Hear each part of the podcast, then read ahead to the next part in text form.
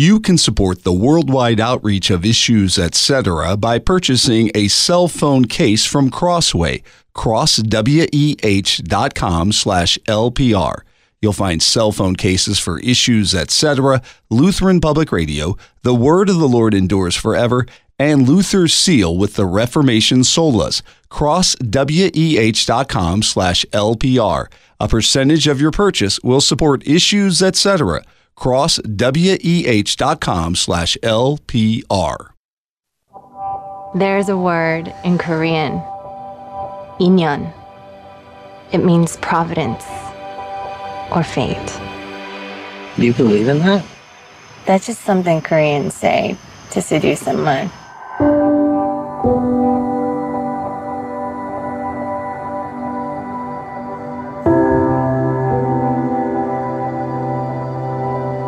A good story this is. Childhood sweethearts who reconnect 20 years later and realize they were meant for each other. In the story, I would be the evil white American husband standing in the way of destiny. Shut up. He was just this kid in my head for such a long time. I think I just missed him. Did he miss you? Scenes from the movie Past Lives. What is the worldview of a movie that spans decades? It's a love story, perhaps a love story that does not end happily. Greetings and welcome to Issues, etc., coming to you live from the studios of Lutheran Public Radio in Collinsville, Illinois. I'm Todd Wilken. Thanks for tuning us in. We'll be reviewing the movie Past Lives with Pastor Ted Giese. Pastor Tom Baker joins us after that to teach a Sunday school lesson on the birth of John the Baptist in Luke chapter 1. Michael New will be alongside to discuss two issues. A journal is retracting three studies showing the health risks of chemical abortion and a report on the increase in Texas's fertility rate since the passage of their gestational limit laws. And we'll discuss de-churching in America, part two of a conversation with Michael Graham, author of the book The Great De-Churching. Pastor Ted Giese has a bachelor's degree in fine arts. He's pastor of Mount Olive Lutheran Church in Regina, Saskatchewan, Canada, and he teaches a course for Concordia Lutheran Theological Seminary titled A Lutheran Approach to Art, Media, and Film. Ted, welcome back. Thanks, Todd. Why is this film being reviewed as poignant, a love story for the ages kind of a thing? Well, it's definitely a romantic drama. We'll put it that way. Love story for the ages. I would say that this is in the category of unrequited love. So it's more in the kind of tragedy end of things. If you're expecting people, like if you want a romance where they get together in the end, that's not what you're going to get here. Do you remember uh, that years ago there was this uh, movie called The Remains of the Day with Anthony Hopkins and Emma Thompson? Yes. And like they loved each other, but they couldn't get together. It's kind of that was an upstairs, downstairs kind of Downton Abbey kind of style kind of thing. This is a world apart from that. But the idea that they it was not going to work out in the end. I didn't want to like spoil this immediately as soon as we started, but for people who are interested in this film, if you're going into a romantic drama hoping that the characters get together in the end, that's not what happens here. And there's reasons for all of that, and we'll get into it as we go. What is the plot?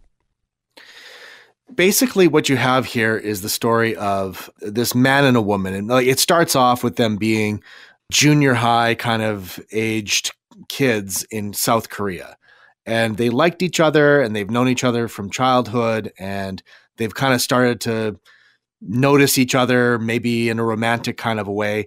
But then the girl immigrates to Canada leaves South Korea and when that happens the two of them get separated. But before they go they have like kind of a chaperoned date together and then years later now the story picks up with them reconnecting via Facebook as Facebook was getting going back in the day.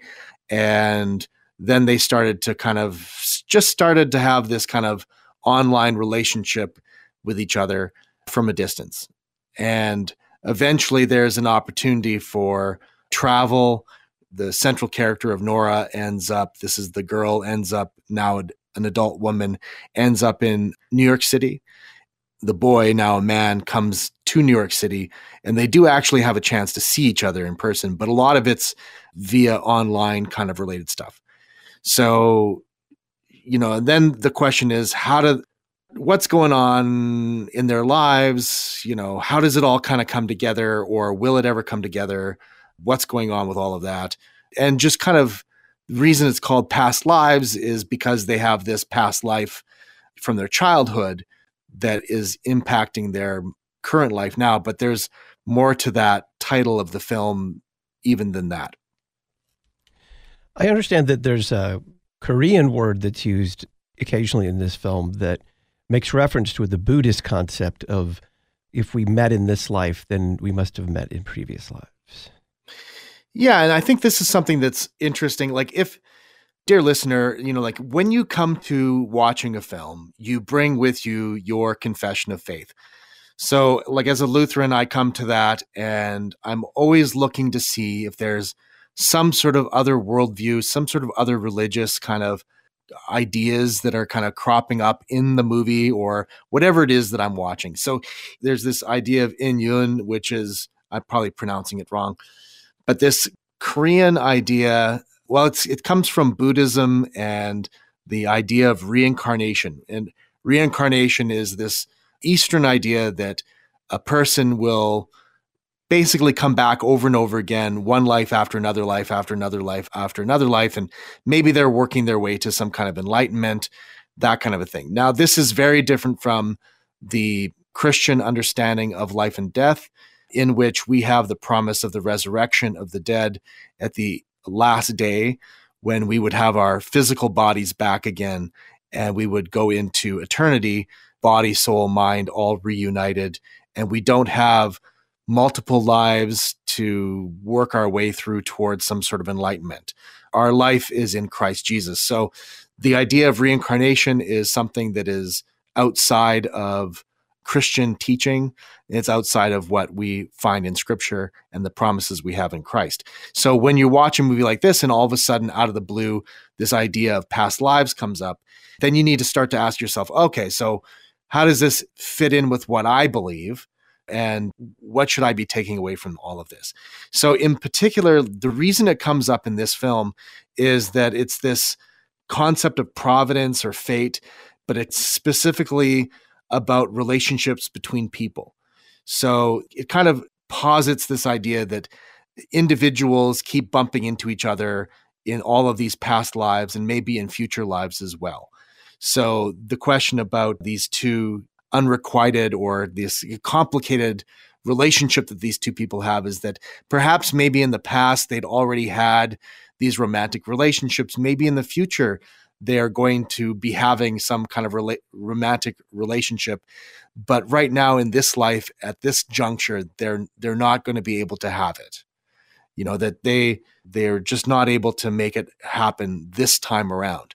And one of the reasons that it's not going to happen is that in the intervening years, Nora has actually gotten married to this guy named Arthur, and now she's unavailable. And I think this is an interesting part for like when I was talking about like, well, how does this relate to what as a Christian you might be thinking about when you look at a movie like this and when you get presented this idea inside of a, a film like this. Now she's the character of Nora is kind of in a spot where she's figuring out okay, so I'm married to Arthur. I've got this past individual that I kind of loved as a kid, even. And there's this strong romantic draw there. But I'm married. So, what as a Christian can we say when it comes to marriage in this way? And this kind of goes across the board, probably into various other cultures. But when you're having a wedding service, let's say, like you're having an actual service where we have holy matrimony and people are getting married, uh, a man and a woman are getting married, there's this one little phrase that pops up. Do you know where I'm going with this, Todd? I don't think so. Okay, so I was just talking about the sixth commandment with some confirmation kids last week. So we were looking at the service for holy matrimony in the Lutheran service book. And there's a spot in there where each of the couples, like each of the you know, the man and the woman within the couple that are getting married, they get asked whether they're going to forsake all others. Right? If they're going to forsake all others for the person that they're being married to. And this plays out in this film is that the character of Nora has to, she's being presented with an opportunity to reconnect with this person from her past. She's married and she is forsaking all others. And that's part of the drama and the tension that underlies the film. How do they produce this gap in some cases a decade or something like that in this film where they're jumping forward in time, not just by a couple of years, but by many years? They do it by including kind of period piece online stuff, right? So, like, the computers are a little older, like the interfaces and stuff look the way Facebook used to look like many, many years ago. Like, so it has this kind of period piece kind of thing going on in some of the uh, periods of time. And it's not that big a stretch. We're not talking about like from the 1930s to the 1980s or something. So there's not as much of uh, changes, but there's little details that kind of provide you with that. It's a really well produced and well made film, and it's pretty smart with how it uses its uh, budget. It's an independent film. It's an indie film. It's not like some big giant studio film. The director here, Celine Song, was nominated in the Golden Globes for Best original screenplay and also for best director for this film. She didn't win. The winner for the screenplay award was the duo who wrote Anatomy of a Fall. And also, then for the best director, it went to Christopher Nolan. But one of the reasons why we wanted to look at this film, or I wanted to look at this film, was that it's also nominated for some Oscars. So it's nominated for Best Motion Picture, and also Best Original Screenplay. And of course, Celine Song is the writer and the director of the film. And Celine Song herself, she's a Canadian, but she's a Canadian by immigration. So she grew up in South Korea, immigrated to Canada, and is lives in Ontario. So she kind of has personal experience with legal immigration into another country and what all of that means. In the film, you know, her mother, when she was still a young girl, is talking with the other mother of the boy, and they're like, "Well, why why are you going away to like leaving South Korea?" And she says, "It's true that if you leave, you lose things, but you also gain things too." So there's some real insight into the immigrant experience and how that all interacts with everything. And of course, one of the things is, is that the guy Arthur that she marries, this Nora, he's not Korean. So he's not South Korean. And that also has a bit of the tension in this story is in there. But they do a good job because they don't really have to it's not a big gigantic leap of time so they they can kind of carefully on the small end of their budget make it all work because there's not a lot of characters. It's not a big sweeping epic. It's really a, a character study of these these individuals and how they uh, react to each other once they found each other again and how that interacts with their lives. Pastor Ted Giese is our guest, We're reviewing the movie Past Lives. On the other side, Christian symbolism.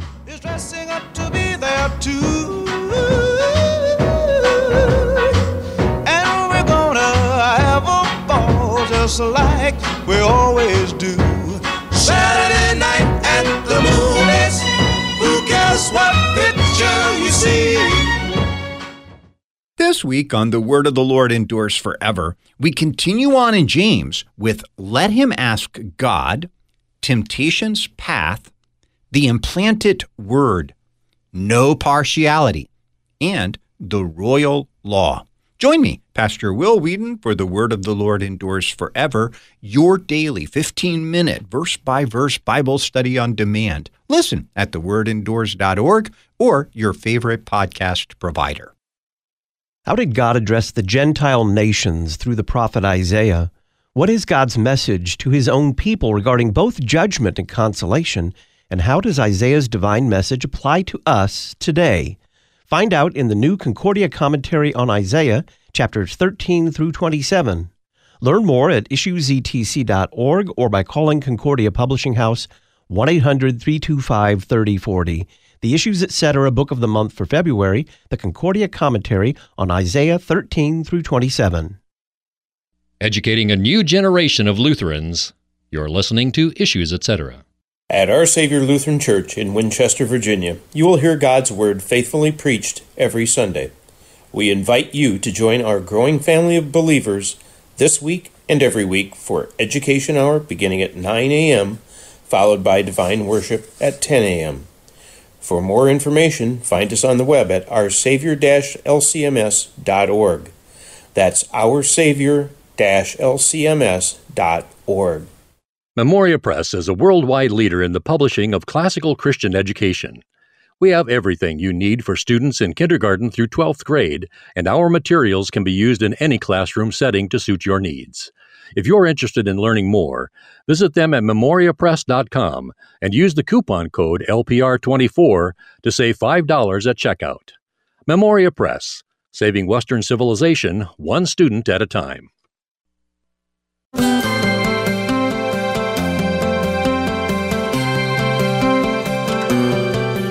Welcome back to Issues Etc. We're reviewing the movie Past Lives with Pastor Ted Giese. He teaches a course for Concordia Lutheran Theological Seminary titled The Lutheran Approach to Art, Media, and Film.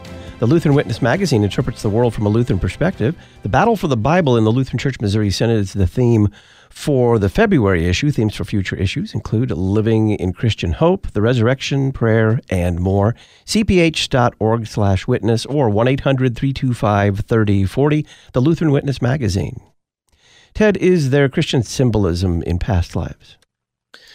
This is not not, not really. I, I, there's not really a bunch of Christian symbolism in this film. Like like we said, you know, if it's going to have any kind of religious kind of connotations in it, it's more Buddhist in nature, especially when it gets down to like the kind of bigger questions. Now, interestingly, it's maybe kind of culturally Buddhist because at one point when they're talking about like this Inyun idea comes up, but here's the thing it's like it comes up and it's kind of quickly dismissed, although it, it is interwoven into the whole idea of the film.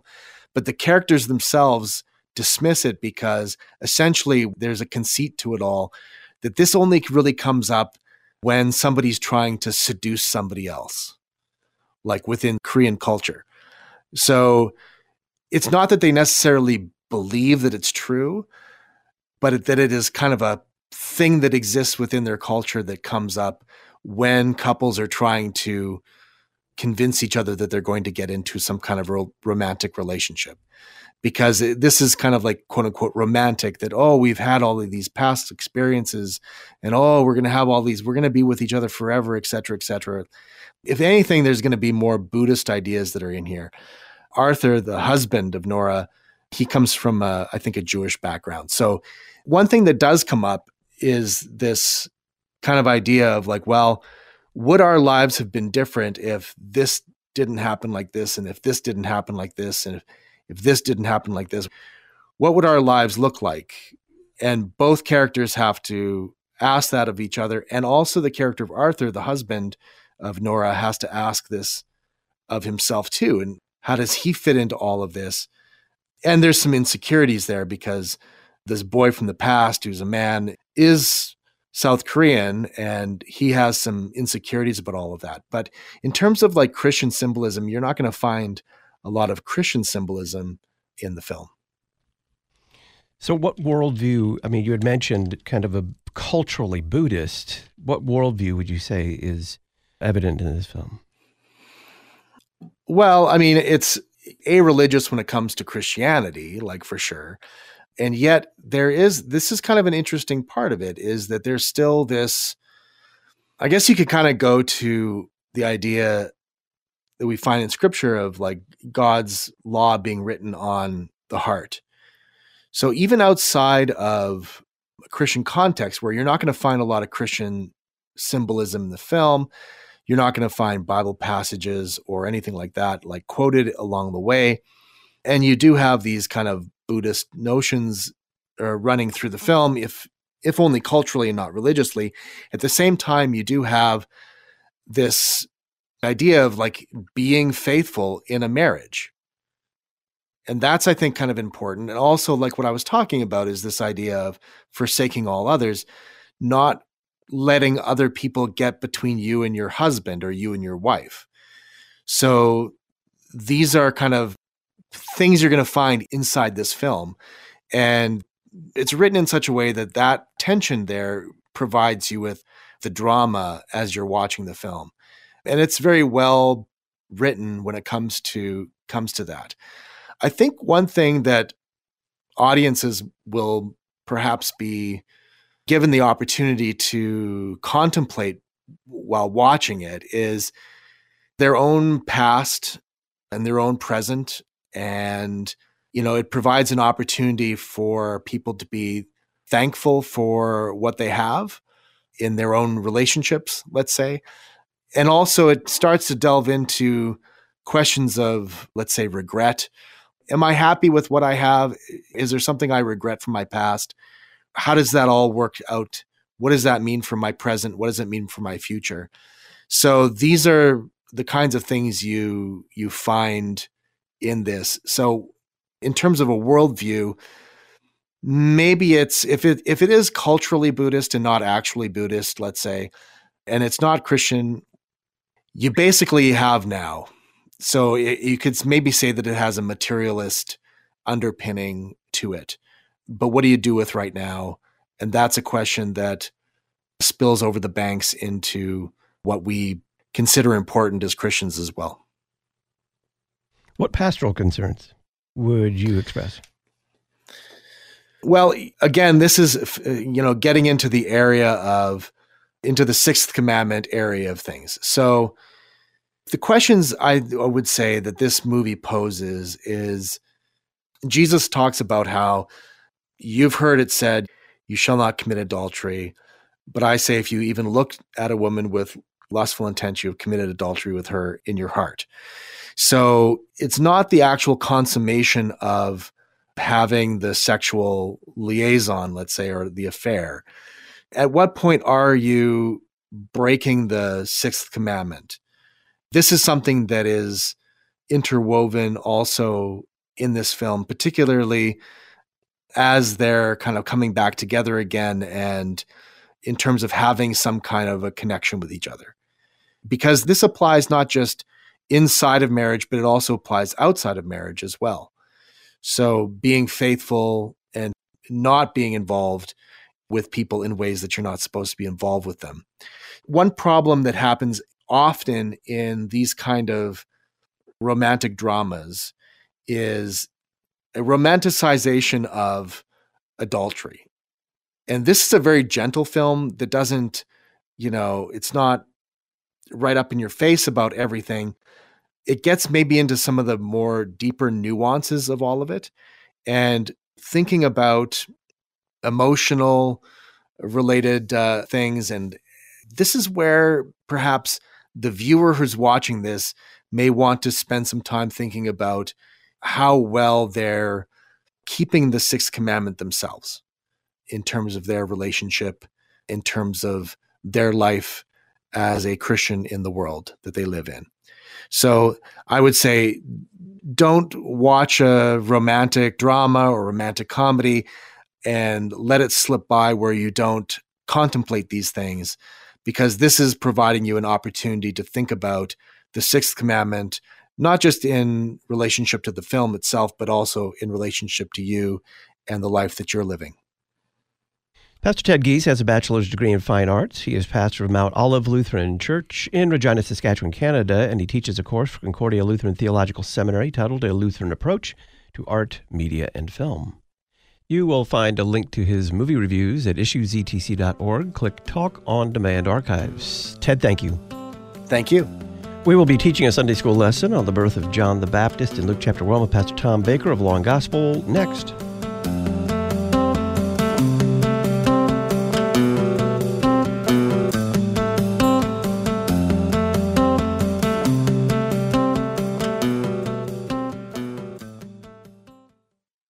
Can support the worldwide outreach of issues, etc. by purchasing a cell phone case from Crossway, crossweh.com slash LPR. You'll find cell phone cases for issues, etc., Lutheran Public Radio, The Word of the Lord Endures Forever, and Luther's Seal with the Reformation Solas, crossweh.com slash LPR. A percentage of your purchase will support issues, etc., crossweh.com slash LPR. If you continue in my word, you are truly my disciples, and you will know the truth, and the truth will make you free. Dr. Russell Dawn, president of Concordia University, Chicago. Indeed, the quest for truth is at the core of a university's purpose. The liberal arts, illuminated by the revealed truths of Scripture, are powerful for equipping students for a life of self governance. A disciple is one who follows the Master. So, what does it mean to follow Jesus? He said that it means to take up one's cross.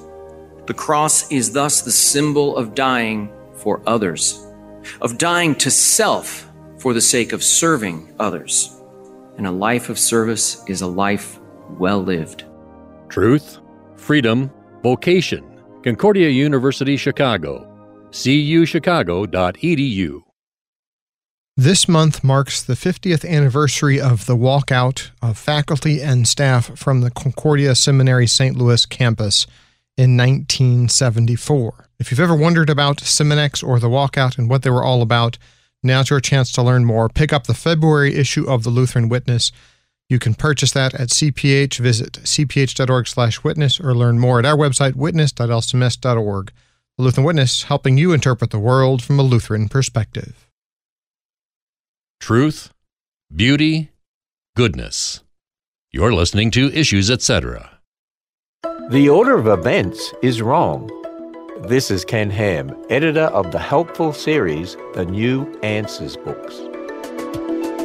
Could God have used evolution and the Big Bang to create? Well, some Christians say yes, but what does the Bible say? Well, the Bible says God created Earth on day one and the sun and stars on day four. But the Big Bang says the sun and stars came millions of years before the Earth. In Genesis, we read God created the plants on day three and the sea creatures on day five, but according to evolution, life evolved first in the sea and then on the land. The Bible says birds were made on day five and land creatures on day six. Evolution has land creatures long before birds. No, creation and evolution certainly don't mix. Have questions about the truth of God's Word, creation, and evolution? Find answers when you go to our award winning website at AnswersRadio.com.